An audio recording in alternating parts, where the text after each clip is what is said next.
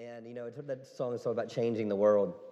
You know, at Heritage of Faith, it's about an experience with God, it's about equipping people with the Word, it's about engaging them to influence the world around them.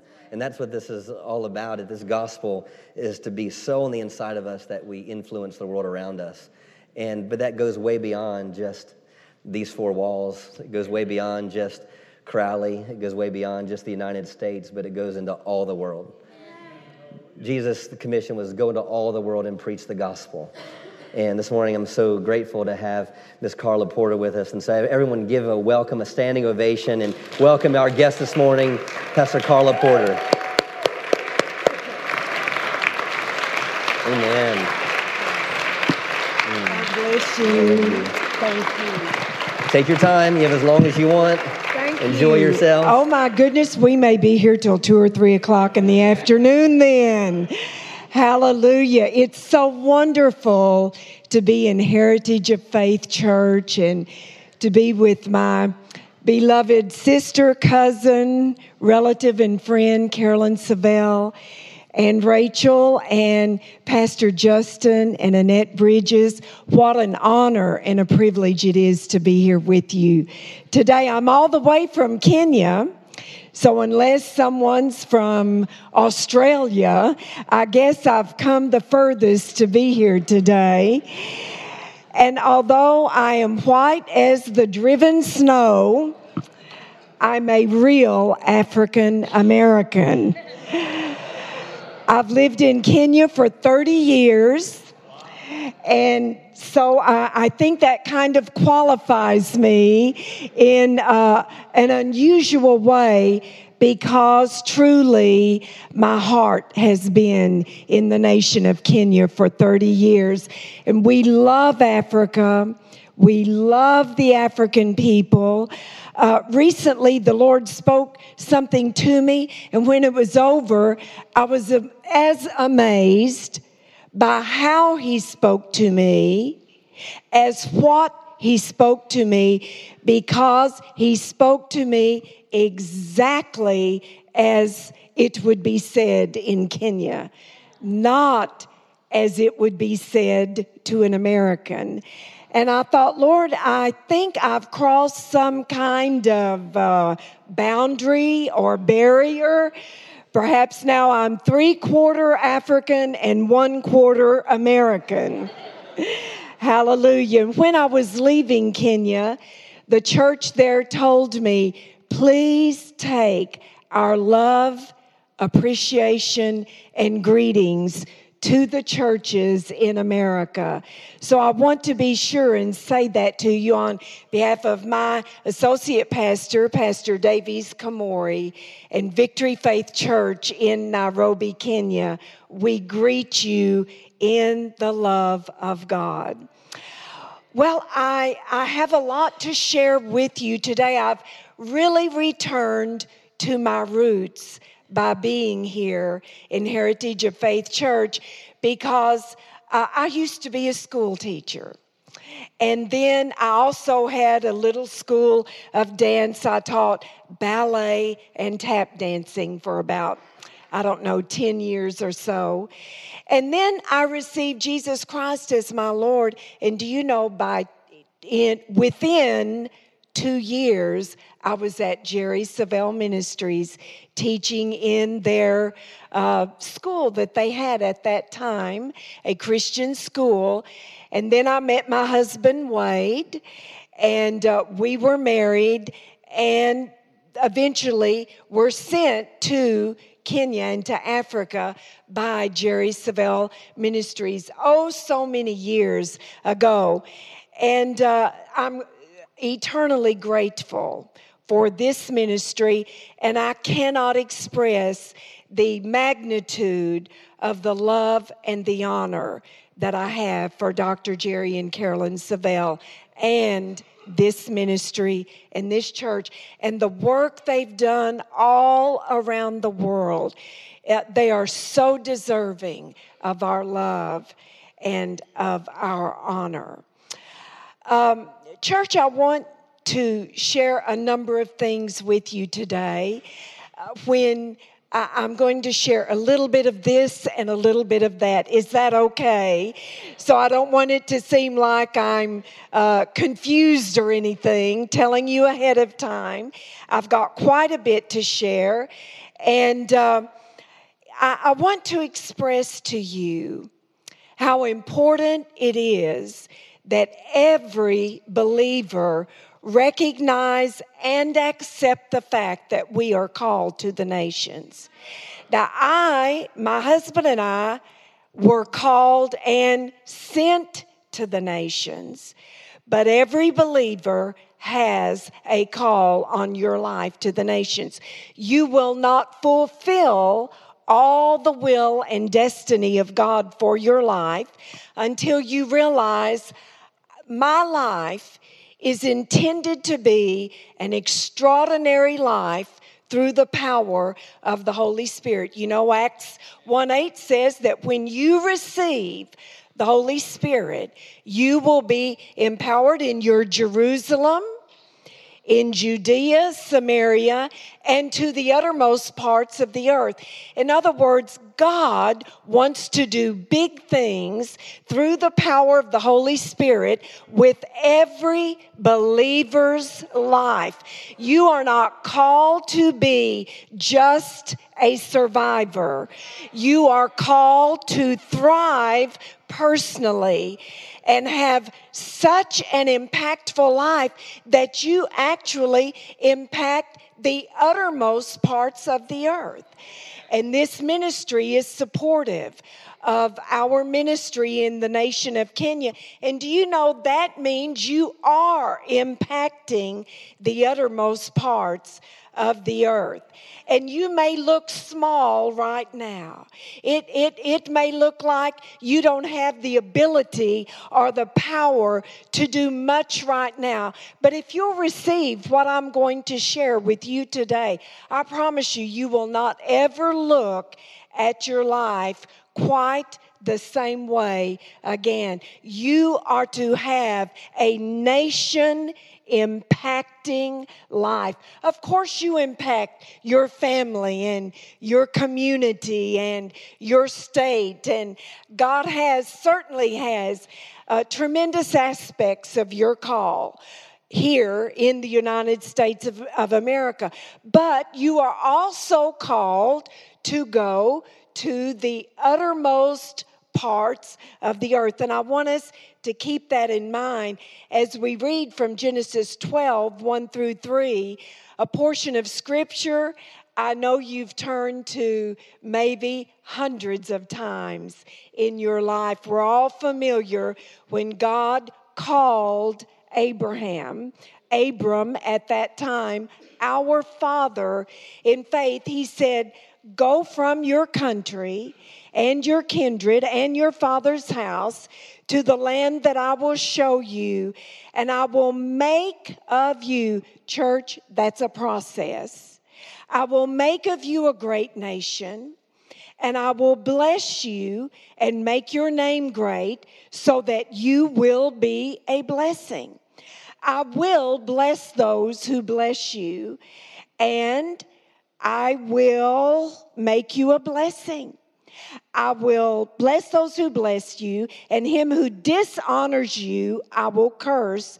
And in you, all the families of the earth shall be blessed. You know, we can read over uh, that last part of that sentence, and in you, all the families of the earth shall be blessed.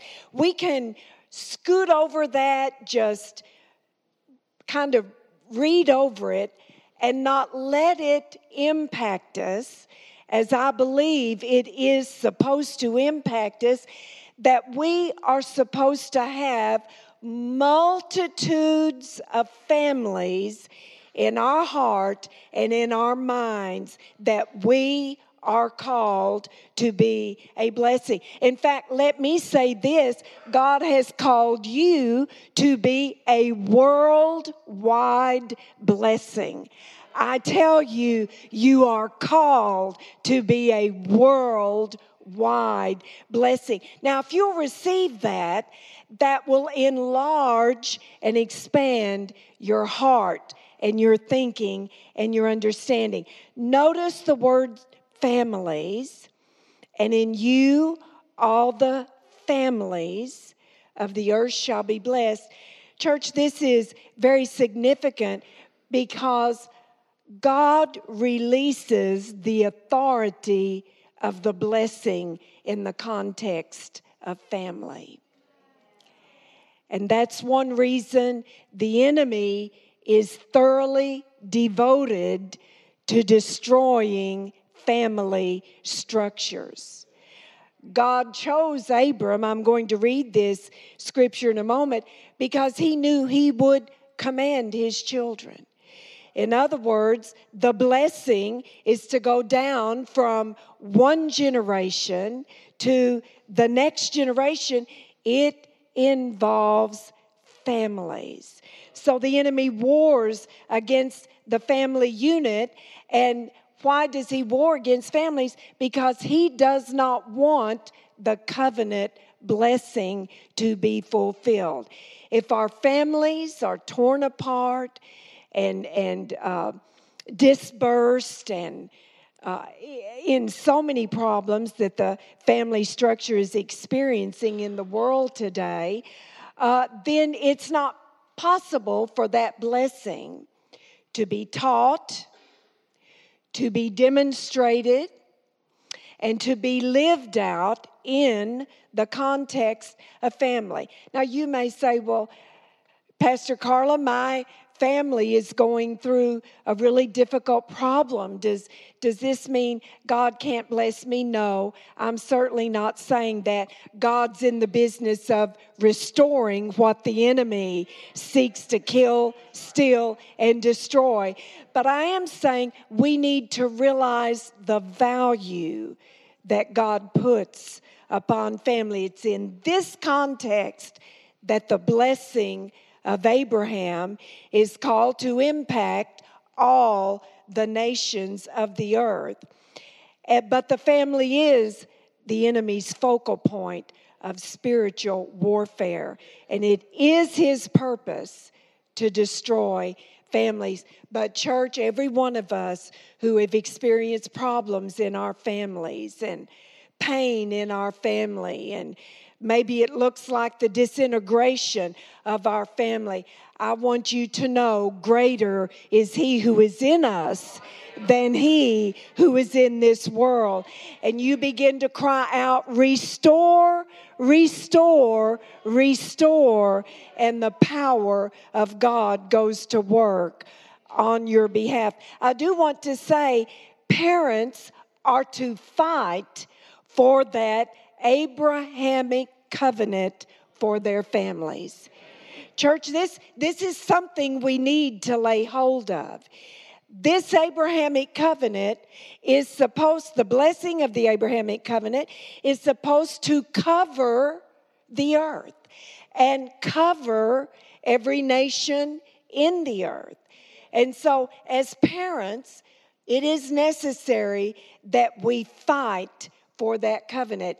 And as leaders in the body of Christ, church, it's very important that we recognize our focal point needs to be in, in the context of the worship of God, that we are fulfilling our call to take that blessing to all the families of the earth.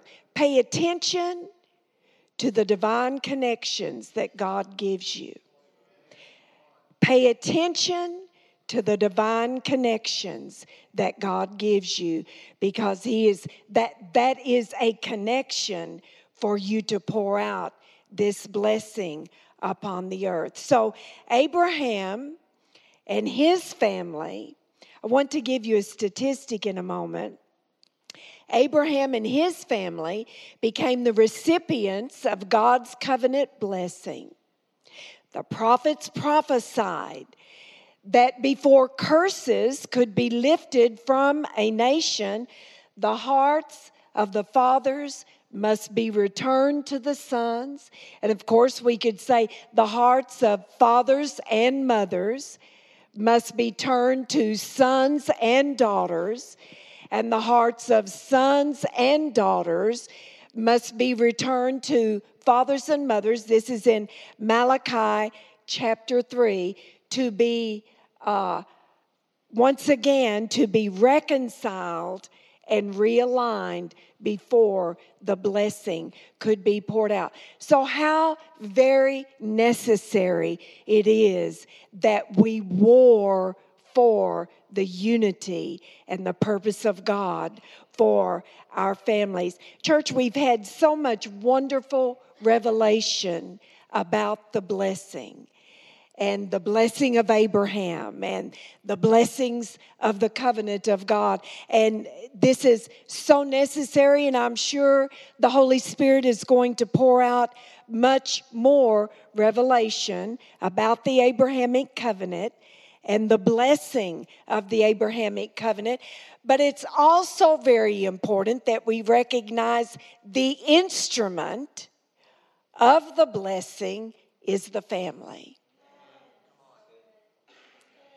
That's so significant for us to receive, to understand what God means when He says, In you, all the families of the earth shall be blessed. But as the Father continued to unfold the Abrahamic covenant, we see in Genesis 17 5 a very important principle in this blessing going to all the families of the earth.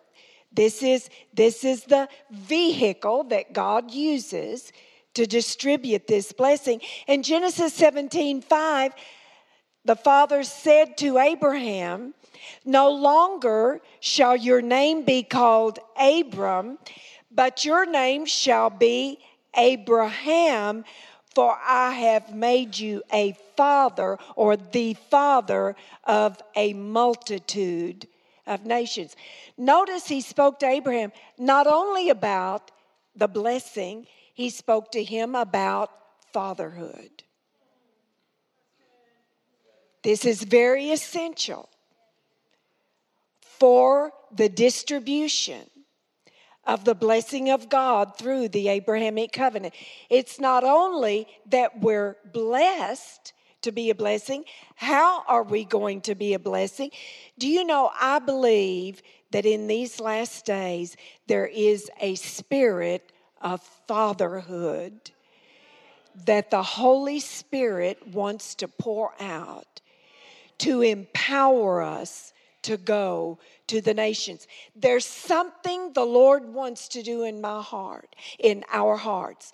I, am thinking what came up in my heart as I said that was that my husband went to heaven four years ago, November 27th of 2012. And um, I've had to go through a lot of shifts since 2012 would have been the easiest thing in the world for me to say, I've done enough. I'm going home now. There is no way I'm staying here by myself. And that would have been a, very easy decision to make. However, I won't go into them. I've told them to Brother Jerry. But I had two dreams before Wade died, and he would say, Honey, what does that mean? one in uh, both in 2012, and and uh, I would tell him, no, one was in 2011, one was in 2012, and I told him I have no idea what that means, but after his departure, I could look back, and they were very easy to interpret and to know that it was God's will for me to stay. But even though I made the decision to stay, here was my prayer Father, I feel crushed. I feel, I feel, I, I, you can use all kinds of words scattered. You feel brokenhearted, all kinds of things even while being sustained by the Holy Spirit. But this was my prayer Lord, I want to come through this hole. Whatever you still have for me to do in the nation of Kenya. I need, you know, people were looking at me, children depending on me.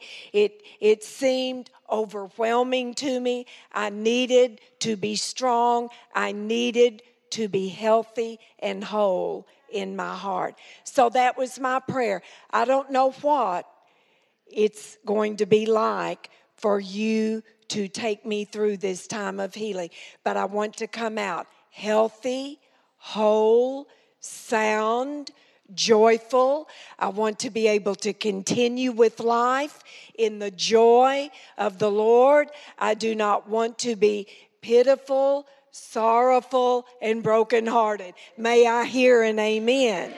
Hallelujah.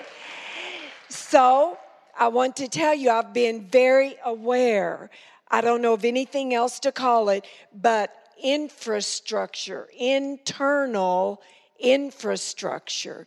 Do you know anything that is productive takes infrastructure?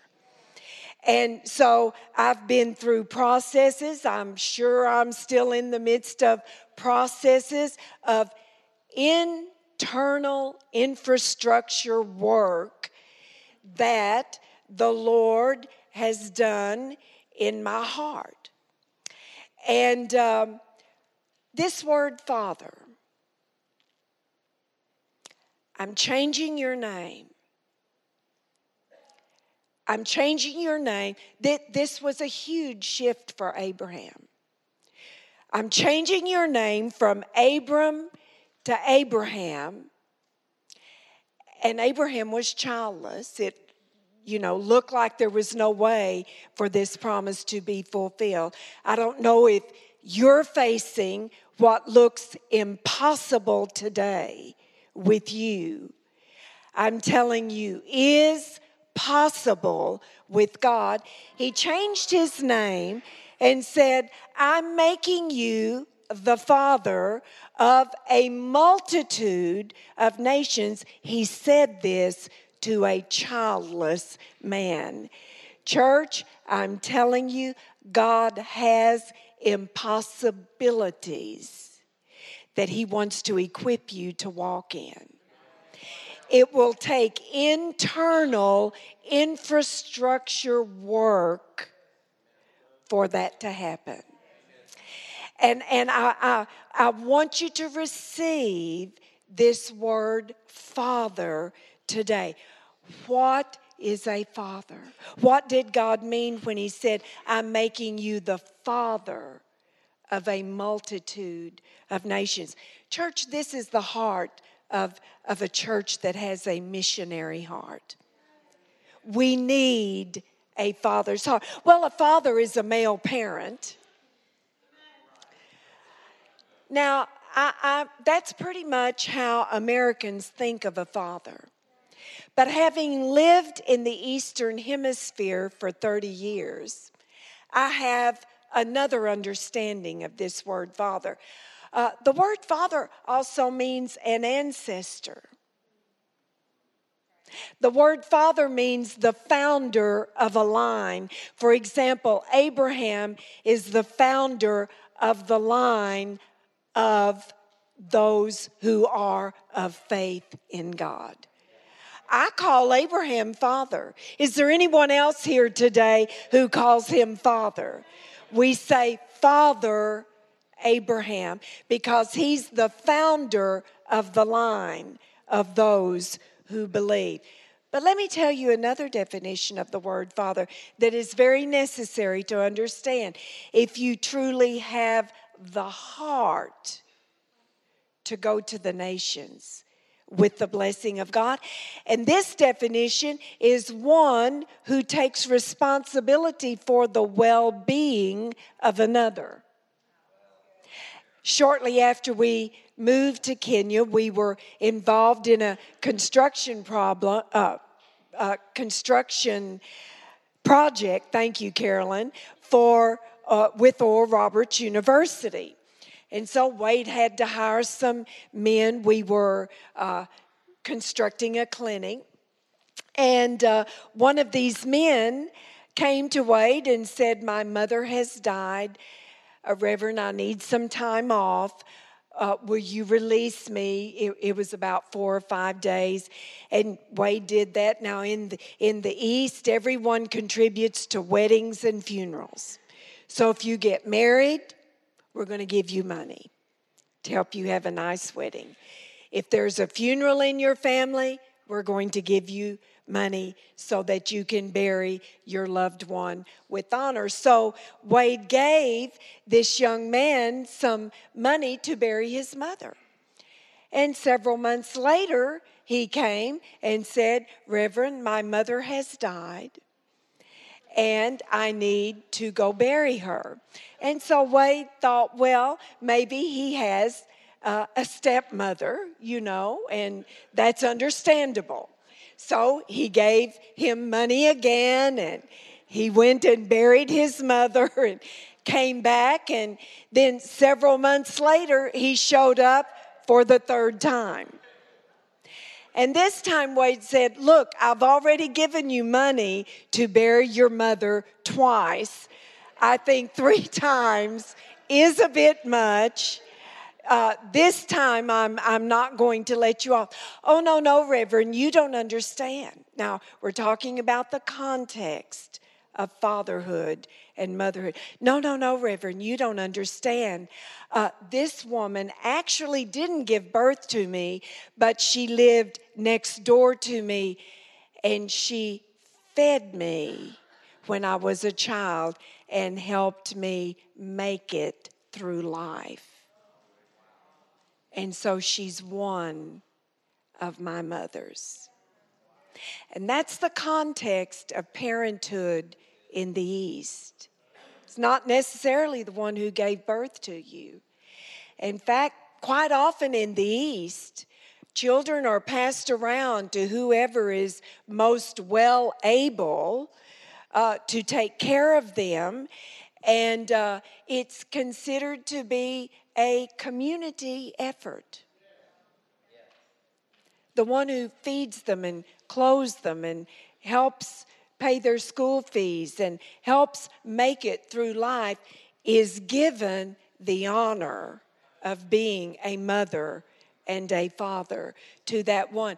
And I'll tell you, understanding that, living in the East and coming to that understanding has so enlarged my heart for uh, nations.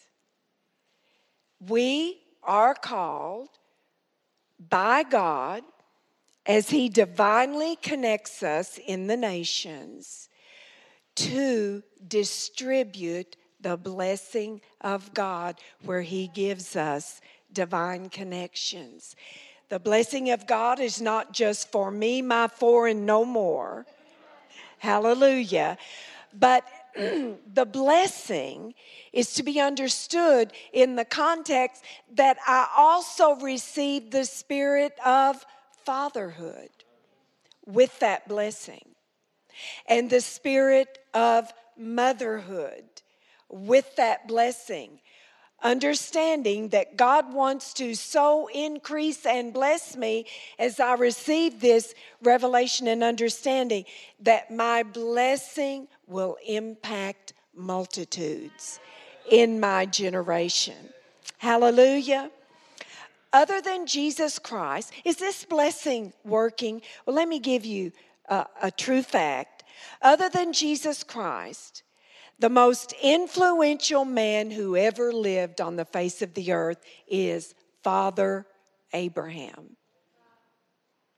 Yet he's never on any list of influential people. He never ruled an empire, and he never had a throng of followers in his day.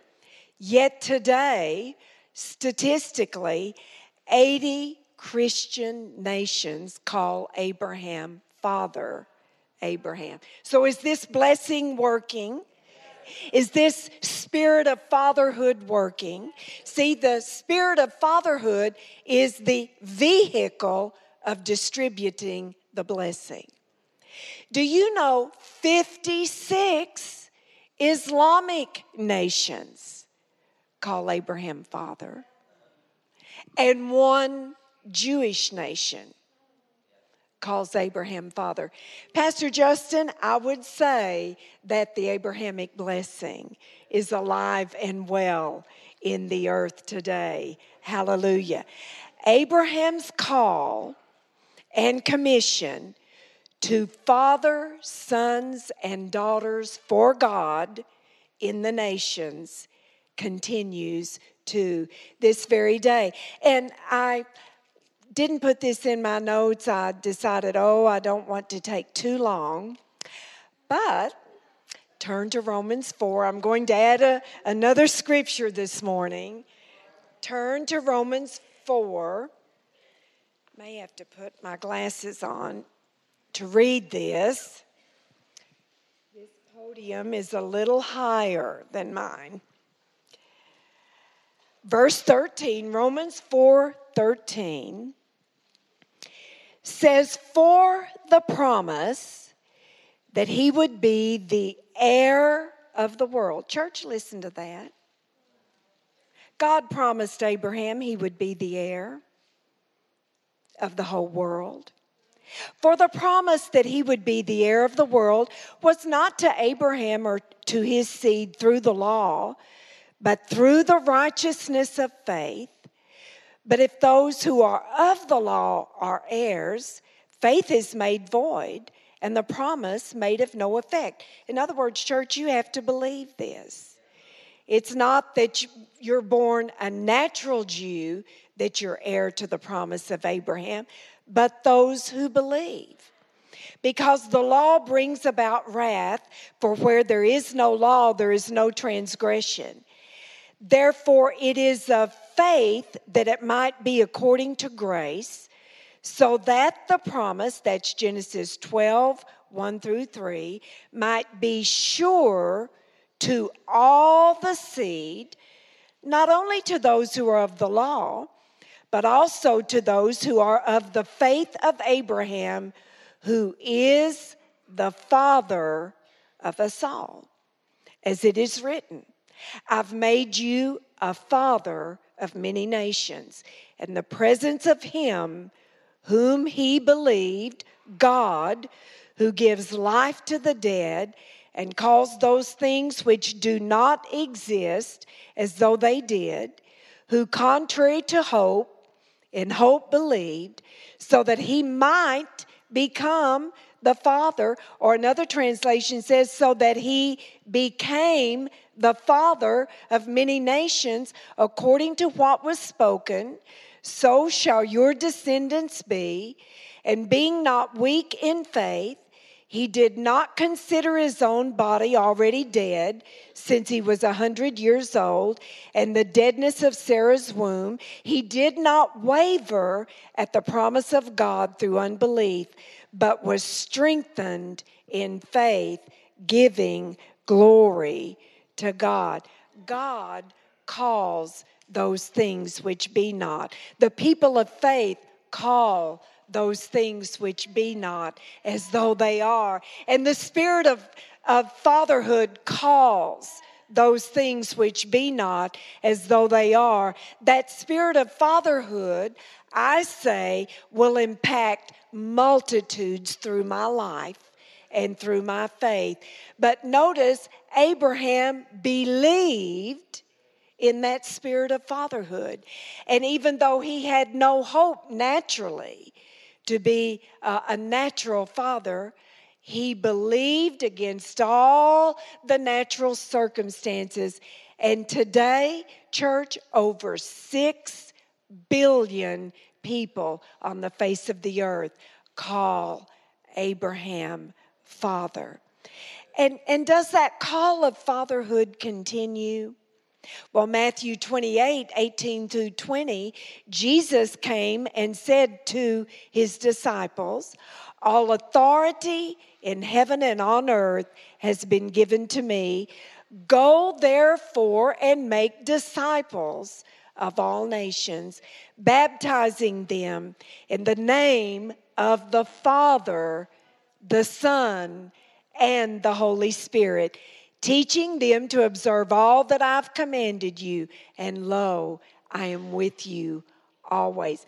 That spirit of fatherhood, I believe, is God wants to powerfully pour it out on this generation that has seen so many broken families, so many fatherless and motherless children who have no hope of inheriting the blessing of Abraham unless someone with that spirit of fatherhood is connected to their lives. And so, church, with all my heart, I invite you to receive that spirit today. Genesis 18 19 says, that This is so significant. God will choose you to do great things for Him. Just like He chose Abraham, He tells us why He chose Abraham to be the father of faith in Genesis 18 19.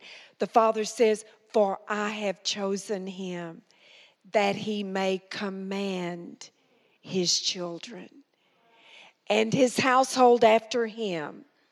Number one, to keep the way of the Lord by doing righteousness and justice, so that the Lord may bring to Abraham what he has promised him. That word command in the Hebrew way of thinking when as as I studied this word command one time I, I came across an ancient writing and you know I'm not very good at all of this computer stuff and and all of that but sometimes I wind up in the most amazing places and I found this ancient document and it said, in the Hebrew way of thinking, that word command means to train the tongue of his child. So when you command your children, you have to teach them how to talk in line with God's word. May I hear an amen, church?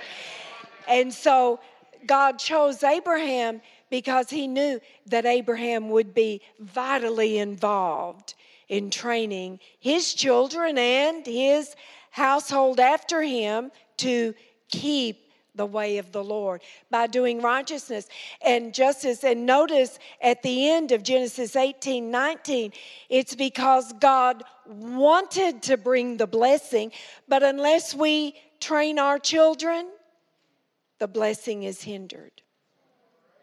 Unless we train our children in the ways of the Lord, the outpouring of the blessing of God is hindered. In other words, let me talk like the southerner that I am.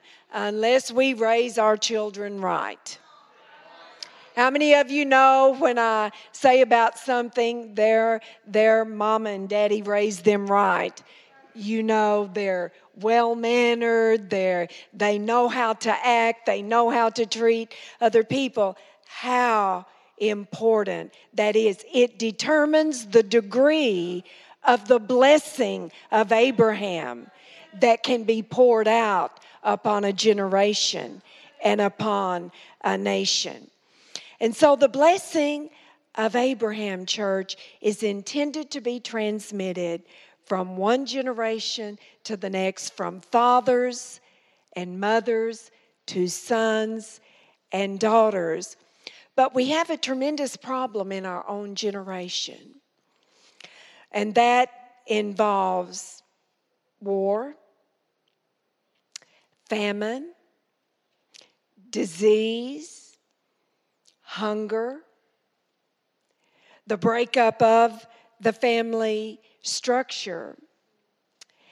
And uh, so there are children, millions of children upon the face of the earth with no father and mother in their life. There's no one to see in their life that they get the next meal. There's no one to take them to school.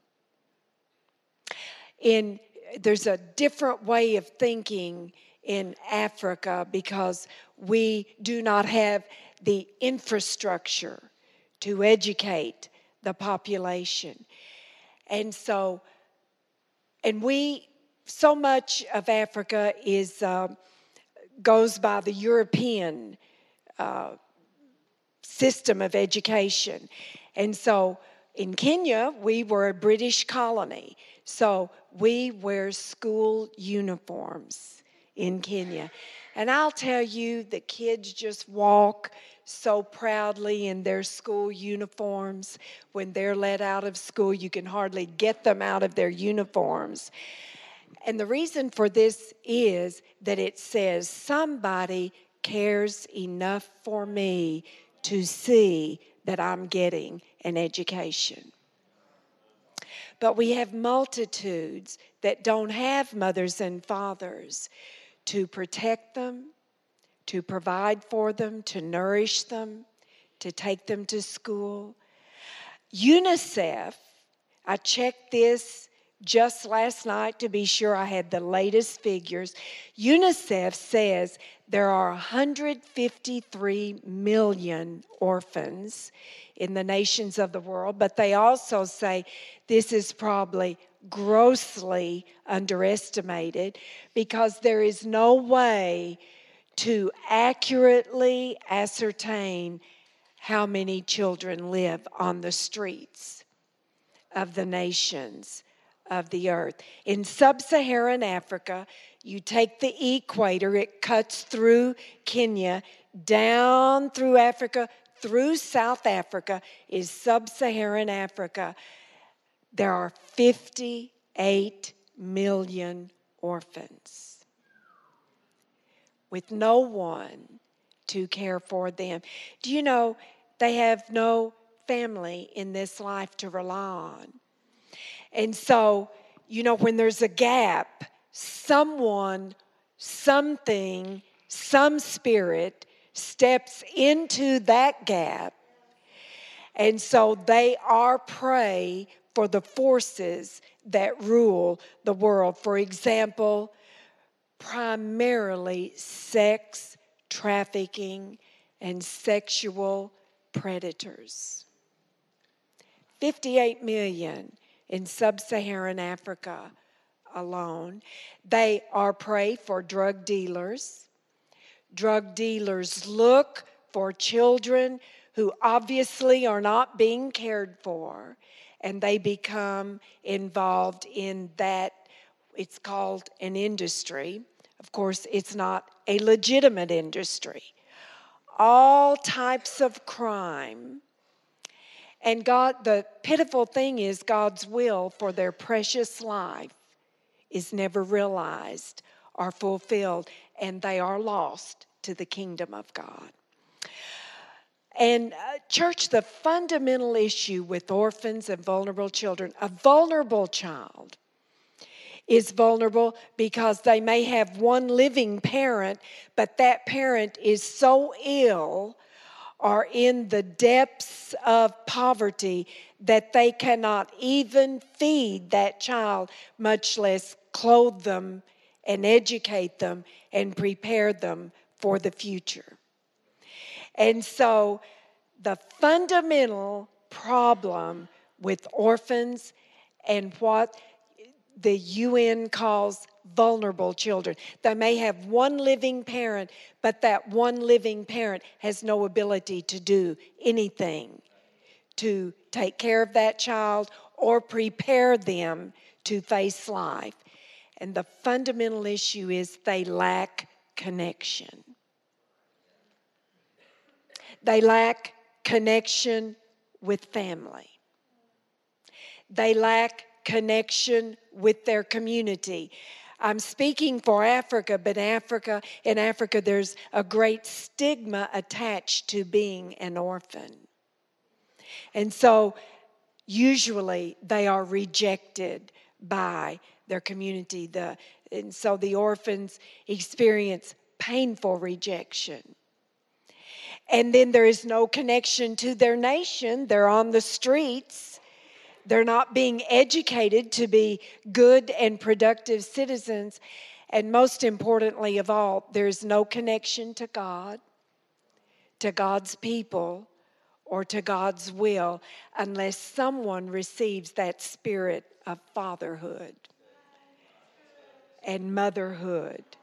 And you let the Lord, in receiving that spirit, do that internal infrastructure work that gives you a true heart for the orphan and the vulnerable child. And when there is a void like this in their lives, unless by the mercy of God and the response of God's people, there comes a connection in that orphan's life, inevitably their life is destroyed and they die young with their life's purpose unfulfilled. And with no connection, church, there is no guidance into righteous living.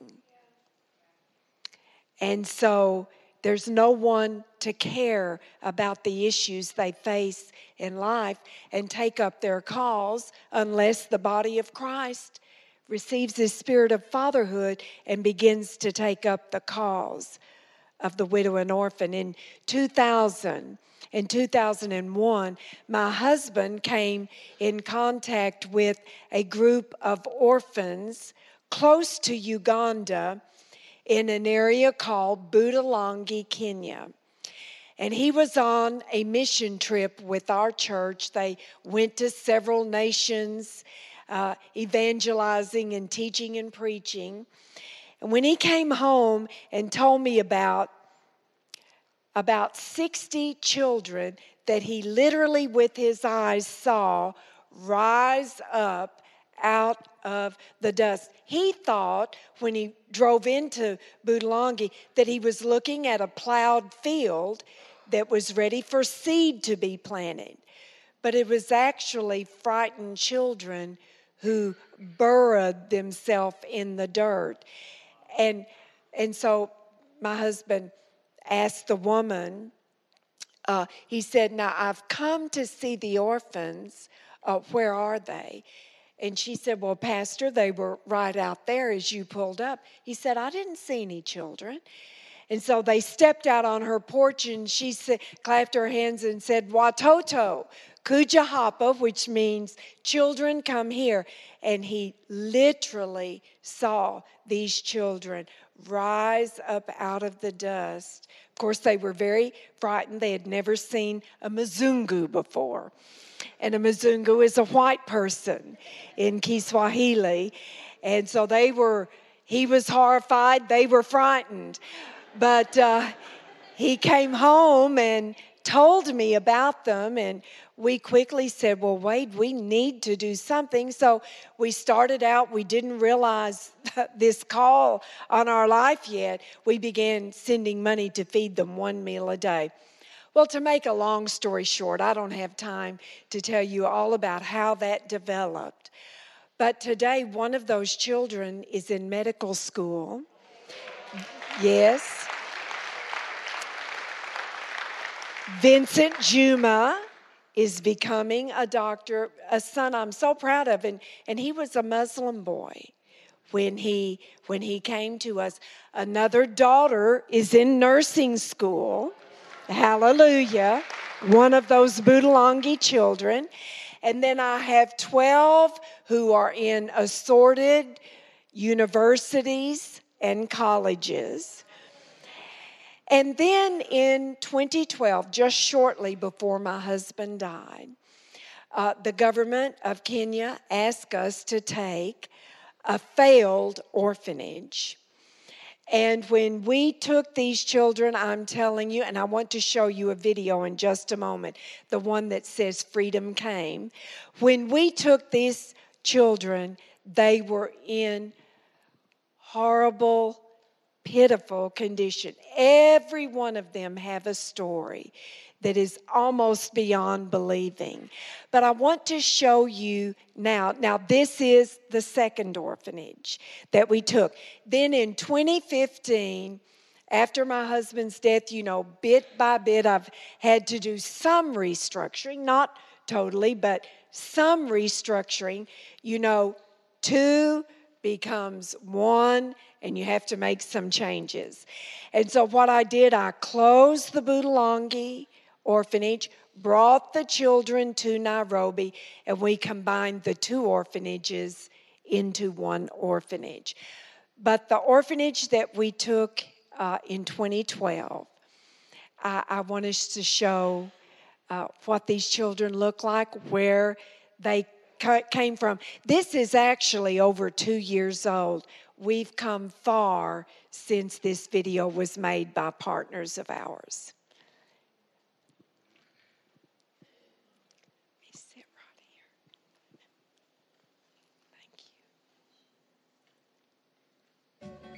These three teens live in an orphanage in Kenya, and God has given them an amazing story.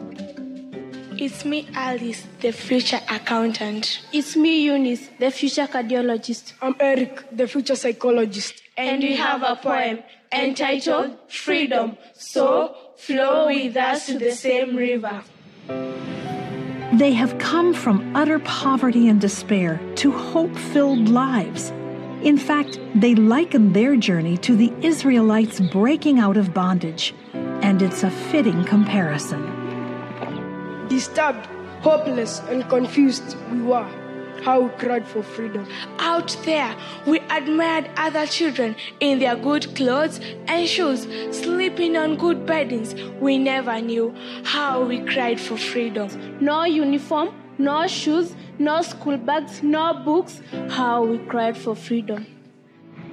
Their orphanage was run by a group of corrupt individuals who were pocketing the money instead of providing for the children. The orphans were eating stale and moldy food, had no uniforms to go to school, and were always fearful of the drunken night guard who would hit them. All this combined with their own issues of childhood abandonment and loss. Eric's father died when he was three. A year later, his mother committed suicide. Alice lost her father at age three. That's when her mother started beating her. Eunice's parents died when she was four and nine. She was passed between relatives, but nobody seemed to have the money to care for her. I felt like I was nothing, and even when I see other children, I saw them better than me. Eunice remembers she wished then that she had never been born. Eric's aunt used to beat him because she didn't want him in their home. One day she dropped him at the orphanage. Understandably, he had a lot of anger inside. At that time, I wanted to be a police officer, to beat people thoroughly. I thought of being a teacher so that I can beat up children the way my mom used to beat me. Alice lived with beatings for eight years before social workers brought her to the orphanage. But conditions there weren't much better, and she planned to run away. I was thinking of going and living there at the streets instead of living such a horrible life. Then, one day, God miraculously intervened. Without any knowledge of the ongoing abuse and neglect, members of a local church came to visit. When they saw the extent of the need, they reached out with food, clothing, and encouragement. Soon the children were attending church weekly, where they also received a nourishing meal.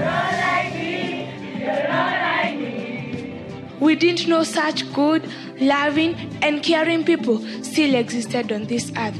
And after a few weeks, we had learned how to pray and received Christ as our Savior. Back at home, we were still in bondage. Our minds couldn't stop thinking about another whole week of loneliness and hunger. But since we had Jesus, we encouraged ourselves into the Lord our God, and the joy of the Lord was our strength, and we could see freedom from afar. Meanwhile, conditions at the orphanage reached a crisis point. One night, the drunken caretaker allowed a rapist gang into the compound. But neighbors heard, the police were called, and the attack was stopped. In a very unusual decision, authorities asked the church to take over the orphanage. We could not believe our ears when the pastors made this announcement. From today, God has placed you into our hands. You are our responsibility. Like a dream, things started changing. Good meals, new uniform, new shoes, new clothes, and we were able to go back to school.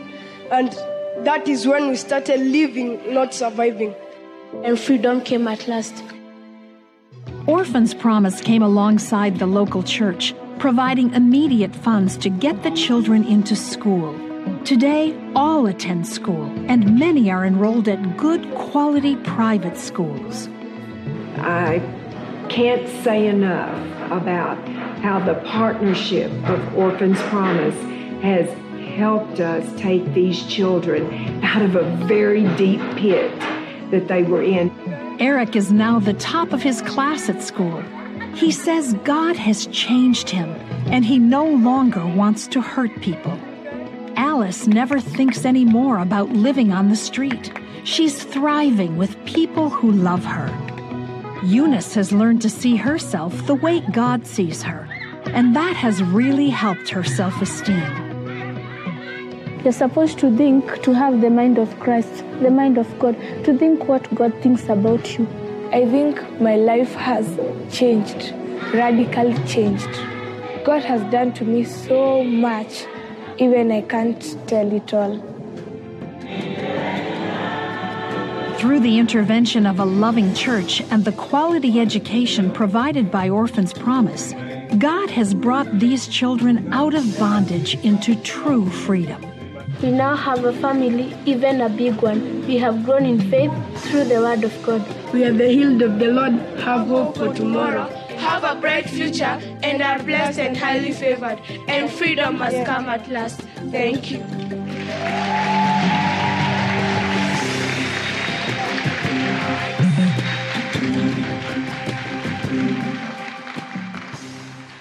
They surprised me by writing that poem, and then a um, partner came with camera equipment, and one of the things they wanted to do was film that. And so I, I feel that tells the story of uh, the deliverance they've received, and and actually that that was the slum that we found them in, and we were there for a while. You know, as you absorb their needs, and you start with food, medical care, clothing, cleaning the place up, and so forth.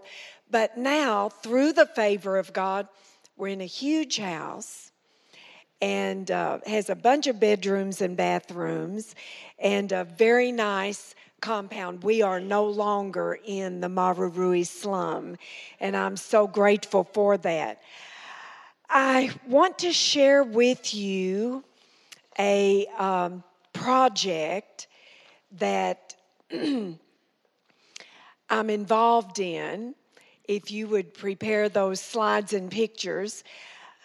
Um, for several years, we've had many challenges we've faced with education. And not only is our school fee bill very high, we pay school fees to put the children in school. But some, very often, we deal with uh, a lack of developed infrastructure in the schools. And my husband and I had said to one another a number of times, we really need to build our own school. And our goals, our vision were very clear. Number one, to have a school of excellence with an excellent curriculum. Number two, teach the Bible. And number three, age appropriate leadership training. The Lord told us several years ago raise up leaders for me. Don't just keep these children alive, give them a life. Raise them as leaders for me. So we don't we don't have uh, victims in in our orphanage. We don't do victimhood. We don't do self pity. We admit we, some have had maybe a more challenging beginning than others, but once you know Jesus Christ, all things are possible. if you will believe it. And so uh, the children believe they can be anything God created them to be. And our purpose is that the will and the destiny that God ordained for each one of these children will be fulfilled. And um, so, over two years ago, a member uh, that looked so daunting building a school. And you know i didn't want to just put up um, gum poles with a thatch roof. I really wanted to leave a heritage and so, even in honor of Dr. Jerry Savelle and Carolyn and their many years of ministry on the continent of Africa, I'm calling the school Heritage Leadership Academy. Hallelujah. And we've made a beginning in its construction a bit over two years ago. A member of my church sold a piece of property and gave me, in today's terms, uh, a bit less than $150,000 and said, Pastor, build something with this. And so, if you'll p- put the pictures up, we began construction. Uh, our methods are a bit different than uh, those are gum poles and so it's a two story building. We laid the foundation, and this is going up, and here we are today. You can see the foundations laid, some wall structure has been done, and the ceiling for the first floor and the floor for the second story has been laid. So we've made progress, and then, church, I ran out of money and it has been sitting there for quite some time. And then last year, a partner came and they came to church, and, and the church is right in front of this. And they said, Well, Carla, what's this? So I began telling them the story. And they said, Well, prepare a submission because our board will meet in 2017, and I'd like to present your construction project for them to consider. I, we think this is a wonderful idea. So we presented a detailed project, and I got a call this last Tuesday. And they said, We just had our board meeting. It was about four days prior, and they loved your project. And we want to do a matching fund uh, project with you. If you will raise, okay, I'm doing it in two phases. Phase one is the ground floor, the first floor. Phase two is the upper story, the second story. And they said, if you will raise $120,000, see, I've done a lot of work, so phase one is $375,000. And they said, if you will raise $120,000, we will fundraise $250,000, and that will make the 375 for phase one. Church, that's completion of the construction for the ground floor, and it is furnishing. We will have the furniture built, it's fittings and fixtures and furniture and Wi Fi for e learning. I want to, the children to have access to things that are online that we otherwise wouldn't be able to provide for them. So I'm on phase one. They've offered to fundraise 250,000 if I will fundraise 120,000. Then when I shared this with Dr. Savelle and Carolyn, Brother Jerry said, I pledge 50,000 to your 120,000. Hallelujah. you know, when I came to America, all that 850,000 mountain, the 300, 375 was just as big a mountain, was staring me in the face. And it was like I could hear it, but my heart couldn't receive it. Do you know what I mean? I mean, you can hear that Warren Buffett's worth a $100 billion, but can your heart receive a $100 billion? I mean, it was just like such a mountain. But now I believe the offering this morning is going toward that 50,000 pledge that Dr. Savelle and Carolyn have made. And, and then that will leave me 70,000 to continue fundraising. And Carolyn, I just want to say publicly how grateful I am for the support of you and Brother Jerry and, and this ministry and church. So, church, I, you know, you teach the word, you train, you mold character, you raise up children uh, to be godly children and you leave that kind of internal infrastructure in the nations, that comes first. But we also want to leave physical infrastructure that the Lord will be able to use for uh, generations. And so, Heritage Leadership Academy, I actually see it on the horizon now. And I don't know, yes, now here is an artist's rendering when it is completed, I've done a lot of work with the architect in preparation for this. This is an artist's rendering. It will be just slightly less than 20,000 square feet, two story, that's a vintage staircase right there, two story. And in the east, we use our roofs, we use our rooftop.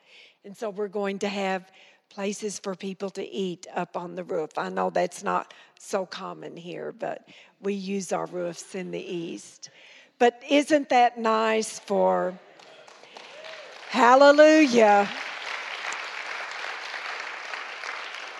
I just give so much glory to God. Total cost for building and furnishing is $850,000. That will be phase one and phase two. You know, Matthew 11, 12, you're familiar with this scripture. One translation says, The kingdom of God is taken by the forceful.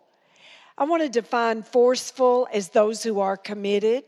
You know, when you're committed, you don't back down. It doesn't matter what the obstacles are, you don't back down. The kingdom of God is taken by the forceful, the determined. Another way to look at forceful is those who are not put off by sacrifices.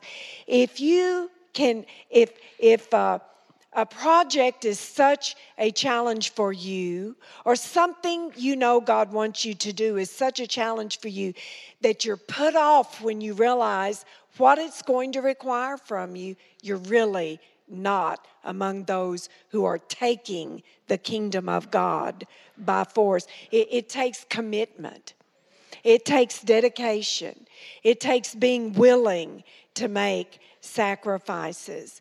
And so I, I want to close with this, church. Thank you for being so patient. Proverbs 19 17 says, Whoever is kind to the poor lends to the Lord, and He will reward them for what they have done. I love that word reward, and other translations say repay.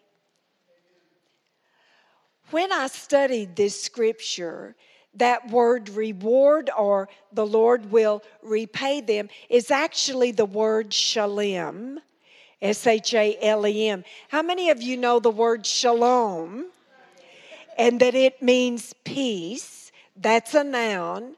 Shalem is the verb of shalom. And I know I've heard people say that when you give to the poor, the Lord will see to it that you get your money back. But that doesn't sound like the Lord to me, and that's not what this scripture is saying.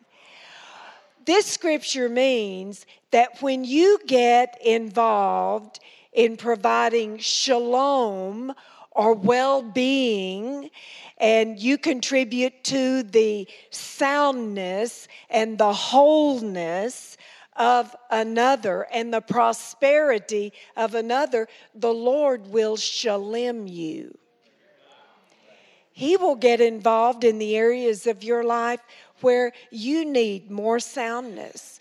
You need, you're lacking in well being, or there's a gap somewhere in your life, or you, you're believing for another level of prosperity. When you give to the poor, the Lord will reward you and repay you with your own shalom in your own life. In fact, I personally believe this is a prosperity scripture. One of the laws of prosperity, getting involved with the most vulnerable with the blessing that is upon your life. The Lord will shalom you. Church, thank you for receiving me this morning and being so lovely and encouraging. Pastor Justin, thank you so much. May I pray over the church and then give it to you? Father, in the name of Jesus, I just want to thank you for Heritage of Faith Church, for Pastor Justin and Annette and the leadership team here, all who are in leadership and guiding this church into the truly great destiny that you've ordained for them to walk in. And Father, with the love and the blessing and the good wishes of even everyone I left behind in Africa, I bless this church. I bless this ministry. I speak the blessing and the goodness of God over them. I speak shalom, shalom over each and every one within the sound of my voice. And Father, I just agree with Pastor Justin that this is going to be an extraordinary year of flourishing in Heritage of Faith Church. And, and I pray for this church as they receive the spirit of fatherhood that is so essential to distributing the blessing of Abraham, that there will come a profound shift in this church and that it will begin to have even greater influence than it has ever walked in before. And that the blessing of God will be poured out in abundance for the purpose of taking it to the nations of the earth.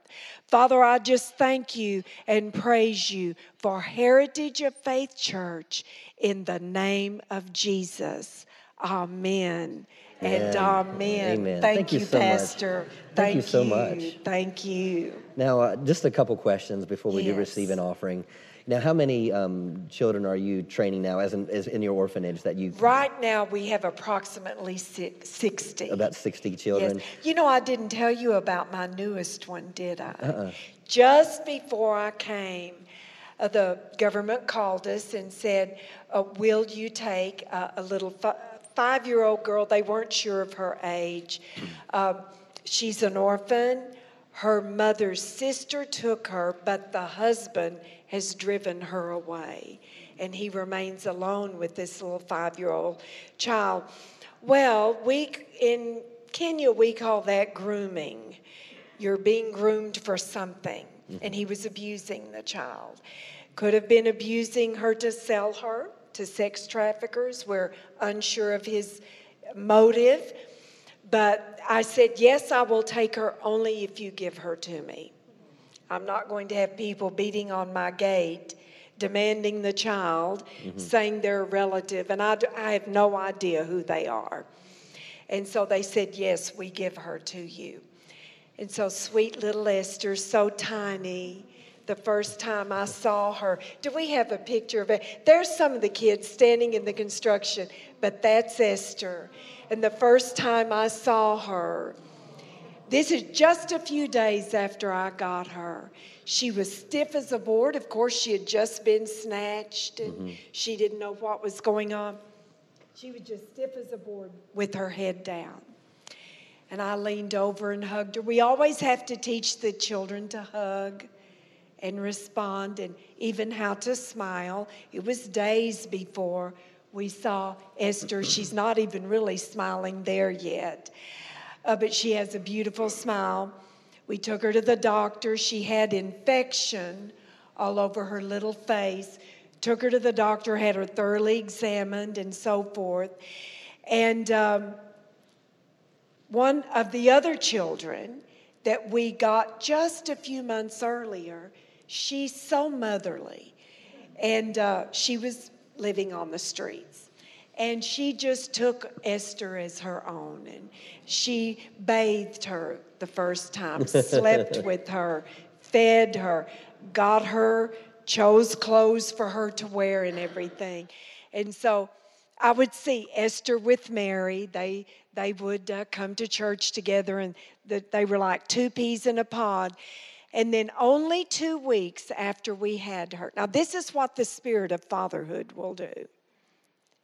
Oh, it's an anointing church. And it will change lives where there's no hope for them to ever be a normal person.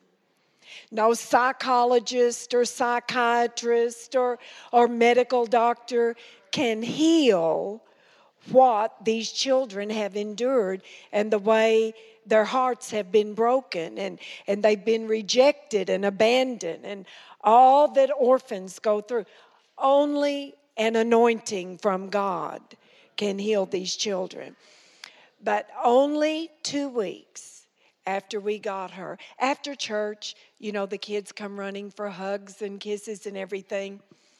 Well, to my amazement, two weeks after we got Esther, here comes a whole herd of the kids. Esther is leading the pack. and she slams into me and almost knocks me down. I was just unprepared for it. She throws herself into me, and I'd not been able to get her to hug me. She just didn't know how to respond. And threw her arms around me. I just can't tell you the joy that swept over me. I bent down and I just hugged her and hugged her and said, Esther, I love you, I love you, I love you. And her voice said, I love you too, Mom. The most beautiful words this side of heaven. And so, not only an anointing can do that. And that is what the spirit of fatherhood brings forth. So that's my sweet little Esther. And there's a picture of not all the kids, but most of them. This was the Christmas picture that we took to put on our Christmas part, card that we send to our partners. And then that's a picture. The kids are excited. Right now, uh, we've got, we started Heritage Leadership Academy, January 2016, in the garage of the house we lease for the children to live in.